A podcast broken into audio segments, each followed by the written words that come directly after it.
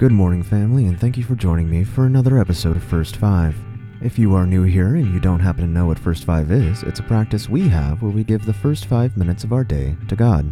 If you haven't done so, please be sure to follow us on Apple Podcasts, Spotify, and anywhere else you can find podcasts. Also, please be sure to share this podcast with anyone you think it might encourage or inspire. Now, let's jump into it.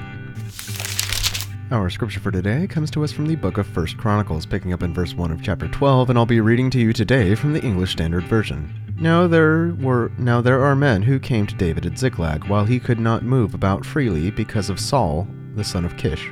And they were among the mighty men who helped him in war. They were bowmen and could shoot arrows and sling stones with either their right or left hand. They were Benjaminites, Saul's kinsmen. The chief was Ahiezer. Then Yoash, both the sons of Shema and Gibeon, also Yeziel and Pelet, the sons of Azmaveth, Beresah, Jehu of Anathoth, Ishmaiah of Gibeon, a mighty man among the thirty and a leader over thirty, Jeremiah, Yaziel, Johanan, Jozabad of Gederah, Eluzai, Yeremoth, Bealiah, Shemaiah, Shephatiah, the Haruphite, Elkanah, Isshiah, Azarel, Yozir, and Yashobiam, the Korah, the Korahites, and Yelah, and Zebediah, the sons of Jeroham of Gedor. And some of the men of Benjamin and Judah came to the stronghold of David. David went out to meet them and said to them, If you have come to me in friendship to help me, my heart will be joined to you.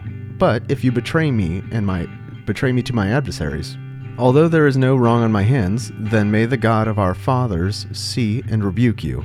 Then the Spirit clothed Amasai, chief of the thirty, and he said, We are yours, O David, and with you, O son of Jesse. Peace, peace to you, and peace to your helpers for the God for your God helps you. And David received them and made them officers of his troops. Some of the men of Manasseh deserted to David when he came up with the Philistines for battle against Saul. Yet he did not help them, for the rulers of the Philistines took counsel and sent him away, saying, At our peril, at peril to our heads, he will desert to his master Saul. As he went to Ziklag, these men of Manasseh deserted him: Adnah, Jozabad, Yadiel, Michael, Jozabad, Elihu, and Zillethai, chiefs of thousands of Manasseh. They helped David against the bands of raiders, for they were all mighty men of valor and were commanders in the army. From that day, from for from day to day the men came to David to help him, until there was a great army, like an army of God. These are the numbers of the divisions of the armed troops who came to David in Hebron to turn the kingdom of Saul over to him, according to the word of the Lord. The men of Judah bearing shields and spear were 6,800 armed troops. Of the Simeonites, mighty men of valor, 7,100. Of the Levites, 4,600. The prince of Jehoiada, the house of Aaron, and with him, 3,700. Zadok, a young mighty man of valor, 22 and 22 commanders from his own father's house. Of the Benjaminites, the kinsmen of Saul, 3,000, of whom the majority had to point kept their allegiance to the house of Saul. Of the Ephraimites, 20,800 mighty men of valor, famous men in their fathers' houses. Of the half tribe of Manasseh, 18,000, who were expressly named to come and make David king. Of Issachar, men who had understanding of the times, to know what Israel ought to do, 200 chiefs, and their kinsmen under their command of Zebulun, 50,000 seasoned troops equipped for battle with all the weapons of war to help David with singleness of purpose. Of Naphtali, 1,000 commanders, with whom were 37,000 men armed with shield and spear. Of the Danites, 28,600 men equipped for battle. Of Asher, 40,000 seasoned troops ready for battle. Of the Reubenites and Gadites and the half tribe of Manasseh beyond the Jordan, 120,000 men armed with all their weapons of war.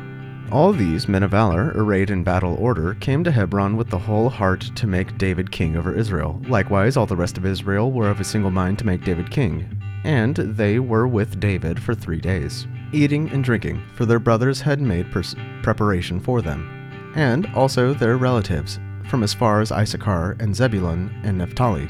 Came bringing food and donkeys, and on camels, and on mules, and on oxen, abundant provisions of flour, cakes of figs, clusters of raisins, and wine and oil, oxen and sheep, and for uh, for there was joy in Israel. Let's pray. Lord, we're thankful that you have established your order from be- the foundations of the universe. Help us to always remember that you are wholly sovereign over all things. In Jesus' name, amen. This has been your host, Pastor Brody Hart. Thank you so much for joining me for another episode of First Five. I can't wait to meet with you again tomorrow morning when I see you at the sunrise. God bless you.